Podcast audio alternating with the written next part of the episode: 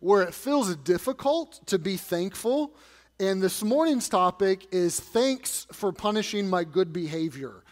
I was thinking about just verses that are about Thanksgiving in the Bible, and pretty quickly, uh, 1 Peter 2, verse 19 came to mind, where Peter says, This is thankworthy. Like Peter says, here is something that's worthy of thanks. Here's something you should be thankful for. And then he goes on to say, Here's what it is. If a man, for good conscience toward God, endure grief, suffering wrongfully. All right, so here's what he says. Here's something to be thankful for.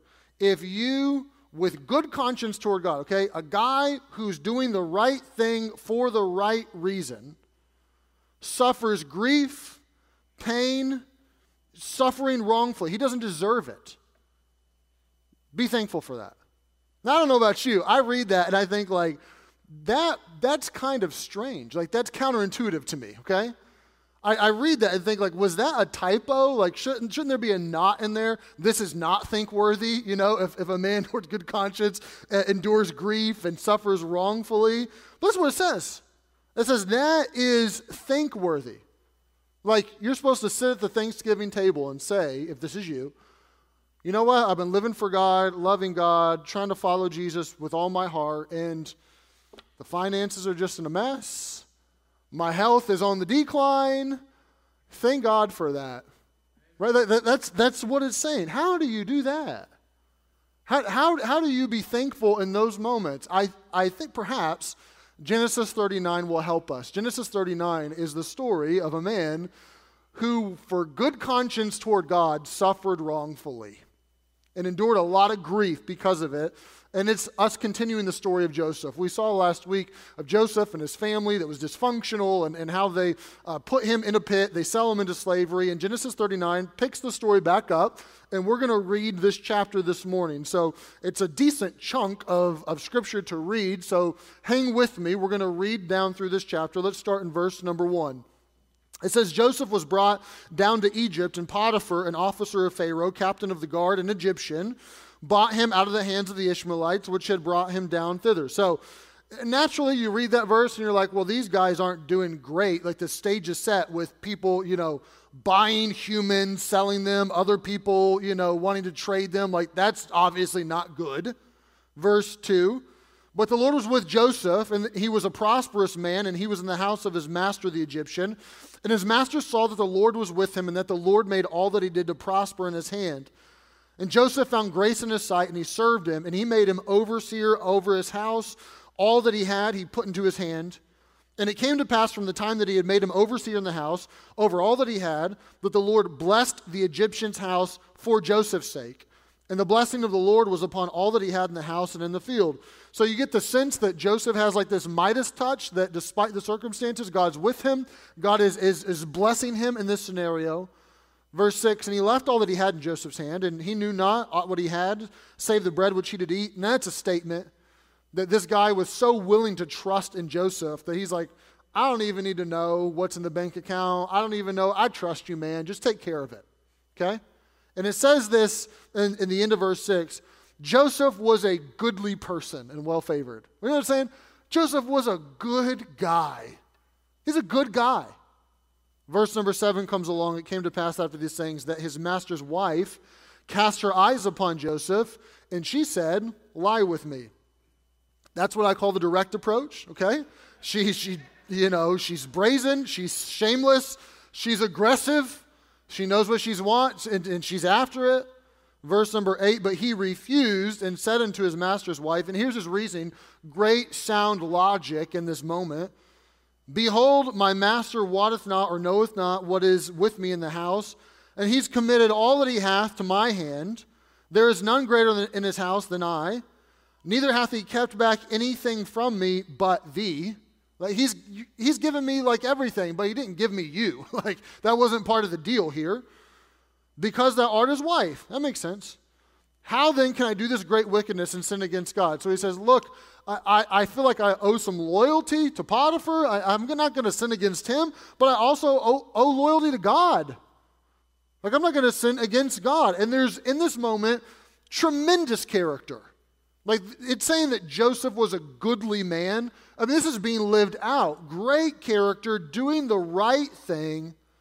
And you might think to yourself, like, man, glad that's over. You know, he, he dodged that, refused temptation, and it, it'll go away forever. No, verse 10 it came to pass as she spake to Joseph day by day, that he hearkened not unto her to lie by her or to be with her. So she won't take no for an answer. She's not going to be ignored. She's not going to be refused. Day after day, she presses Joseph, and she was driven and determined to, to have what was being kept from her. So finally, she resorts to setting a trap for Joseph. Verse 11 It came to pass about this time that Joseph went into the house to do his business, and there was none of the men of the house there within. So the house is empty, they're alone. And she caught him by his garment, saying, Lie with me. And he left his garment in her hand, and he fled and got him out. Now, this is the part of the story where you just want to give Joseph a standing ovation, right? You just want to say, Good for you, acting the right way. You know, if, if I didn't know what was coming next in the story, I would guess that the next few verses we're going to read that God saw the impeccable character of Joseph and rewarded him and blessed him and caused a Chick fil A to be built next to his house and just was so generous to him. Like, I would expect something like that to be next. But what is next is verse 13. It came to pass when she saw that he had left his garment in her hand and was fled forth, that she called unto the men of the house, and she spake unto them, and she said, See, he, Potiphar, hath brought in this Hebrew to mock us he came in unto me to lie with me, and I cried with a loud voice. And it came to pass when he, when he heard that I lifted up my voice and I cried, that he left his garment with me and he fled. He ran out of here. He got him out.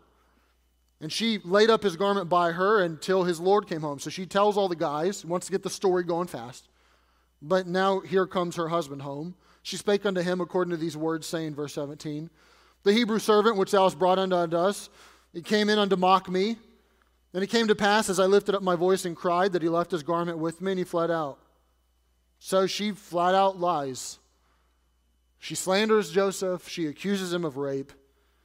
And I read the, the words on the page, and like my heart goes out to Joseph. I think, like, Lord, if there is ever a time to reward this man, like, reward him now, acquit him of the wrong, prove his innocence. Please tell me Joseph had a nanny cam. He's like, ha ha, look, I'll show you. Like, please do something to make sure that this goes his way. Verse 19 It came to pass when his master heard the words of his wife, which she spake unto him, saying, After this manner did thy servant unto me, that his wrath was kindled. It makes sense. I would dare say if your wife told you something like this, you'd be ticked too. Verse 20 So Joseph's master took him put him into the prison, a place where the king's prisoners were bound, and he was there in, the prison. So here's this young man. Chapter 37, he obeys his dad. And he's hated for it. And they throw him in a pit and they throw him in, and they sell him into slavery. Chapter 39, he does what's right. He's honorable. And not only is he slandered for it, he's punished for it. I would say it this way here is a man who, for good conscience towards God, endures grief and he suffers wrongfully. That's Joseph. This is the sort of scenario that Peter says in these moments be thankful. How? Like, how is that possible in moments like this to be thankful? I want to give you four principles this morning that will hopefully help us in the middle of suffering, in the middle of enduring grief wrongfully, to be thankful to God. Principle number one is the punishment principle. The principle is this not all of life's negatives are punishments. And you need to know this because we're taught from an early stage in life be good, good will come, be bad, bad will come. And that is reinforced to us over and over and over and over. Be good, and you'll get smiles from your parents. Be bad, you'll get punishments, right? Uh, be good and do your homework, you'll probably get a better grade. Be bad and don't do all your homework, you'll get a bad grade. Right now, Christmas season, right? Be good, Santa will give you toys. Be bad, he will fill your stocking with coal. Like that is inculcated in us from a very early age that this is the way it should work. And when life doesn't work this way, we get really messed up. When we do good and good doesn't come to us, it tinkers with our emotions. When we are nice to them, and in them, instead of being nice and friendly back to us, they're mean, they're angry, they bully, that doesn't make sense to us.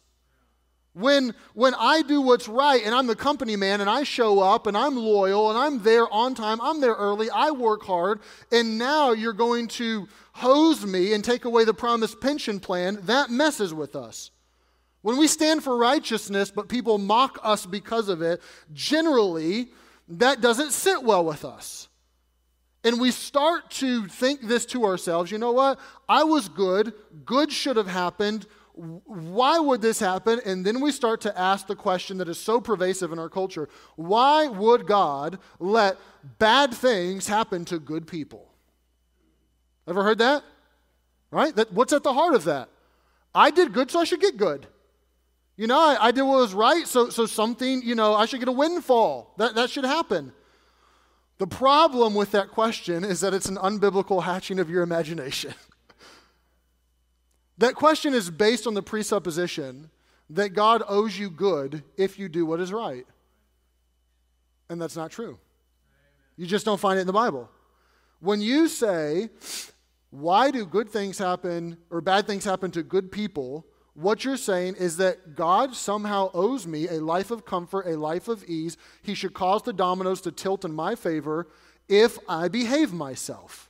You're assuming God owes you a comfortable life. But the truth of the scriptures is this that we have a loving Heavenly Father who created us, who upholds us, who sustains us, every second of every single day. Therefore, we owe it to Him to love Him, to obey Him, to serve Him all of the time with eager willingness. And yet, if we're halfway honest with ourselves, time after time, we resent his interference in our life. We reject his authority. We reject his truth. We continually decide that we're wiser than he is and that we should do it our own way. We begrudge his rules and, and we repeatedly thwart his loving authority. And so the truth is, we owe him everything, but oftentimes give him so little, yet we still think he owes us. But God does not owe us. God doesn't owe you. God doesn't owe me. God doesn't owe us. He doesn't. If you do good, you should, out of love for Him, but not because you're promised that good is, is going to come your way all the time. Jesus gives this, this classic example in Luke 13. It's, it's a little known story, but he, he mentions it, and he says in Luke 13 about kind of a modern event that had happened. We don't know a lot about the event other than what he says, but apparently it was kind of like the talk of the town. Because he says in Luke 13, those 18 upon whom the tower in Siloam fell and slew them. So he says, hey, remember that tower over in Siloam? He's in Jerusalem right now. Remember that, that it fell over and it like killed 18 people, like the boulders fell on their head and it killed them? Remember them? He says, Think ye that they were sinners above all men that dwelt in Jer- Jerusalem? You think that happened to them because they were especially bad? You think it's just because they, I mean, they, they really were evil. That's why the tower fell on their head. He says in verse 5, I tell you, nay. No. But except you repent, ye shall all likewise perish. What's he saying? Did the tower fall on them because they were worse sinners? No. So let me turn the tables. Maybe tower should be falling on your head. Maybe you should look up. He says it wasn't about that they did more evil than the other. This, this wasn't some, some sort of punishment that came their way. So don't act like a comfortable life is a rite of passage from God if you show up to church, or if you read your Bible, or if you pray, or if you stand for righteousness. The reality is that pain and suffering come our way, and God doesn't owe you a comfortable life. And I understand that it can be deeply disappointing to realize that at first, but ultimately it's really good medicine and it's healthy. Because if you don't understand that, then anytime something negative happens in your life, you'll try to do a one to one correlation. What did I do wrong? So why is God punishing me? That this negative happened, so naturally it's a lightning bolt. God must be after me. And to be clear, there are times when that's true. The Bible tells us very plainly that whom the Lord loves, he chastens. That if God loves you, that he will chasten you. That out of a heart of love, he will want to win you back and bring you back and put you back on track. That he will punish you at times out of a heart of love. But it's also very clear that that is not always why negative things happen to us. There is a category called suffering, and that's when I don't do wrong, I do right. I live like Joseph, and yet bad things happen to me. You have to know that Joseph was not doing anything wrong when he got thrown into a pit. It wasn't a punishment. He wasn't doing anything wrong when he gets thrown into prison. It's not a punishment. It doesn't feel fair to us, but it's what it is. It's him doing right and him suffering wrongfully because of it. Principle two.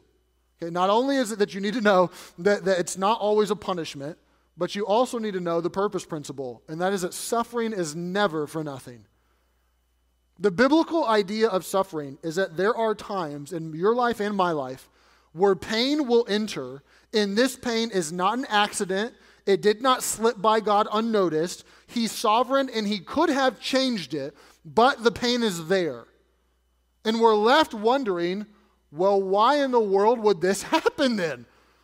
Why would he make it this way to where I, I, want to have a child, but my womb is barren? I want the business to go forward, and I'm going to be generous with the money that comes from the business, but it seems like I'm constantly in the red. Why would he let these things happen to me? Why would he let my health slip? Why would he let that person die? Why would he let bad things happen to good people? Why? The biblical answer is that true suffering is a channel for the grace of God and the glory of God to be displayed in your life. And we don't like to tune to that channel, I know. But the reality is, we should not resist it. According to the Bible, we should actually be thankful for it. That all of our suffering, there is a divine intent behind it. It's never for nothing, it's never senseless. You say, well, what's the divine intent? I'm not God, I can't tell you. I can't tell you what, what the purpose is for that suffering or for you suffering for your wrongdoing or it seems like God's punishing my good behavior. I can tell you biblically there are examples where suffering is used to bring someone closer to Christ.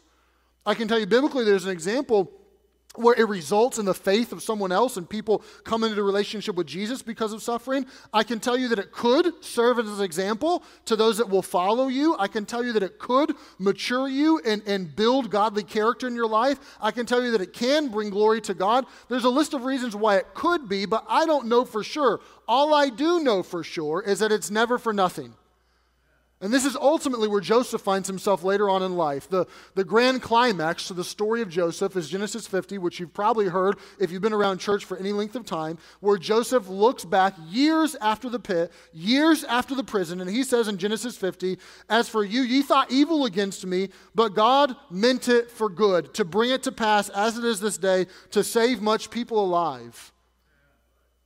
Where Joseph can look and say, Look, God had a plan for this. God had a purpose in this. God had a design to all of this. There was a reason he did this, and I can see it now that it was actually to save people and to be in this spot that God worked this. This is what David attests in Psalm 119 when David says, It is good for me that I have been afflicted. Time out. What? It's good for me that I've been afflicted. I don't know many Christians that talk like that. Why, David? That I might learn thy statutes. In that pain, you taught me more, God. This is what C.S. Lewis said in reference to this verse. He said that God whispers to us in our pleasures and he speaks in our conscience, but he shouts in our pains. David says, You taught me through this. Job attested to this when Job said in chapter 23 that God knows the way that I take, and when he hath tried me, I shall come forth as gold. The truth is, sometimes we're forged by fire. And the way that God shapes those he loves oftentimes is through suffering.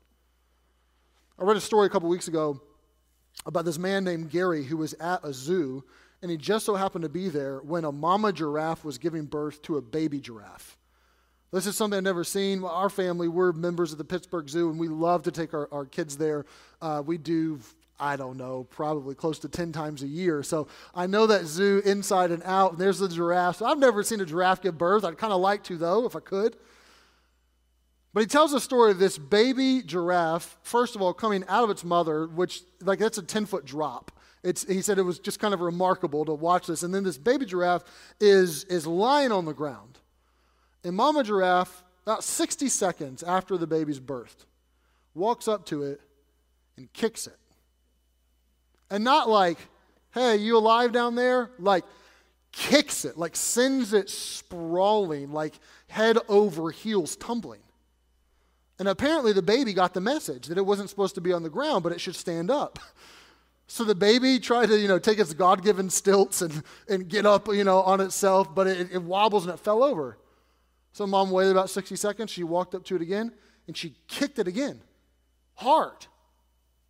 And this time, it actually tried to stand up and it did. It got up on all fours. And to Gary's surprise, Mama Giraffe walked over to now standing baby and kicked it again, down. And Gary said, at this point, I'm, I'm like befuddled. Like, you have a deranged giraffe. Like, I don't know what you, what, where you got this thing. Like, this, this messed up. So he went to the zookeeper and said, like, what is going on? And the zookeeper said, Mom knows that in the wild, that baby's life depends on it being able to get up quickly and keep up with the pack if a predator comes. And she wants it to remember how to get up. What the zookeeper said, in other words, was there was a loving intention behind those kicks. She's trying to help baby giraffe live.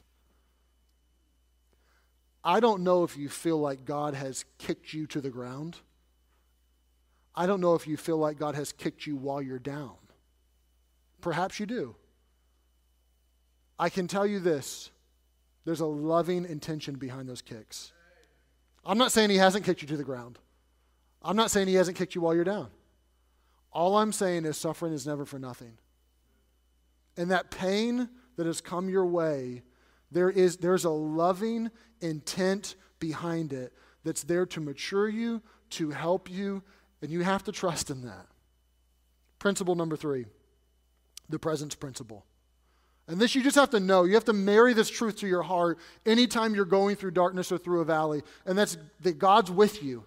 This is so massaged into the story of Joseph. When you look at chapter number 39, you find that here's Joseph going into Egypt, bought by Potiphar, and verse number 2 says, The Lord was with Joseph. Verse number 3 says that his master saw that the Lord was with him. Then you get to this moment where jo- it seems like it crumbles again, and Joseph is punished for his good behavior again, and he's in prison. And verse 21 said, The Lord was with Joseph and showed him mercy. Verse 23 said that because the Lord was with him. So you see see each and every time you get to these moments that seem like the pit or the prison, that here's Joseph and it tells us that God's with him.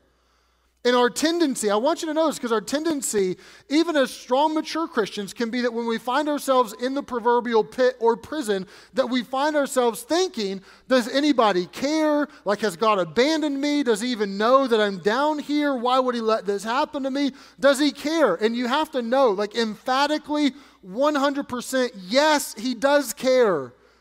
It's not that he's not there. It's not that he doesn't care for you. He, he knows where you are. I'll even do you one better. He's there with you. The beautiful promise of Christianity, at least one of them, is that we'll never be alone that Jesus ascended, but he left us the Spirit to be with him, his presence here with us, and that we will spend eternity with him, that he doesn't forget us, he doesn't abandon us, he doesn't forsake us, he doesn't just take his hands off the steering wheel for a little bit and let it coast to whatever lane it wants to. Like he's never out of control. That never happens. Even in that pain where it feels like, I think you're punishing me for nothing. What are you doing? And these thoughts and emotions run through us, even in those moments. You have to know God's there. You have to know that He cares. You have to. He cares about the big and the little. It doesn't matter what it is. If you're a little boy and your dog died this week, He cares. If your business is frustrating the fire out of you and you're in the red and it feels like you're not going to be able to get it back in the black, He cares. If your schedule's out of control, if it seems like you're failing at, at your own family, He cares about all of that. Don't the disciples learn this? When they're in the ship and the storm comes and Jesus is asleep and they wake him up and Jesus, they say, Master, carest thou not that we perish? Jesus, don't you care about us? Sure, he does. He's there. He cares, and you, you have to, have to, have to know that. Fourth and lastly is the pattern principle. And the beauty of what Peter said that we can be thankful if we endure hardship and grief and all these things, even when we have a good conscience towards God. The beauty of that is that we don't have to reinvent the wheel. We actually have a pattern in Jesus. You just look at Jesus.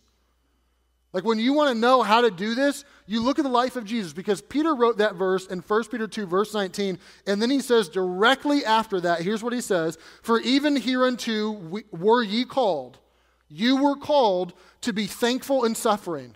Okay, I don't know if, if anyone ever told you that when you came to faith, and perhaps you feel like that's a bait and switch, but that's the reality. Christians are called to suffer gladly, to be suffering sojourners. You're called to this because, how could we be called to this? Well, because Christ also suffered for us, and he left us an example that ye should follow in his steps. What did he said, remember Jesus? Well, there's an example of a guy who did no wrong, who had a perfect heart, who said everything right, did everything right, and life wasn't a cakewalk, was it? I'm pretty sure he got hung on a cross for it. Isn't there Jesus? Look at his example of this. Verse 22 who did no sin, neither was guile found in his mouth, who, when he was reviled, reviled not again. When he suffered, he threatened not. How in the world did Jesus do that? That they mock him and, and, they, and they beat him and they scourge him and he suffers, but yet he doesn't lash out at them. He doesn't get vindictive. He doesn't call the angels to come wipe them out. He doesn't take his authority. He doesn't take control. He, he takes it. The, the Bible tells us that he endures the cross, despising the shame, but he, he actually rejoices in it. Like, how do you do that? Well, it tells us very clearly. But he committed himself to him that judges righteously. In those moments where Jesus is suffering wrongfully, pain and hurt and persecution that come his way, even though he didn't deserve it, he committed himself unto him that judges righteously. What that means is, he said, The Father knows best. He's a better judge than I am. He's a better sorter out of what's going to be right and what's going to be wrong, and I'm going to trust in him. Right? Doesn't it kind of make sense that our hearts would be there? When we have things happen that we don't think should, wasn't according to plan, right? 2020, like that's the whole year. When that comes our way, there's a tendency in all of us to shake our head or perhaps even shake our fist and to say, God, why would you? You could have changed this. You could have arranged it differently. Why'd you let this happen to me? And what we are confessing in that moment is God, I didn't have the power to change this. I didn't have the power to arrange this. I didn't have the power to, to set the deck, but you do. You're bigger than me, stronger than me, more powerful than me. You could have changed this if you wanted to, right? Would it not make sense that if he was bigger and stronger and could arrange all that where you couldn't, that he's also wiser? If he's bigger and stronger, doesn't he also have to be wiser? So, in that moment, you should be able to say, Lord, I commit myself to you. Whether good or bad comes my way, I commit myself to you because I trust that you're wiser than me and that you will judge righteously, that you'll sort it out. Some of you, I know a little bit of the pain that's in your life. I know the loved ones you've lost this year. I know the heartache that's come your way. I know the struggle that's been this year.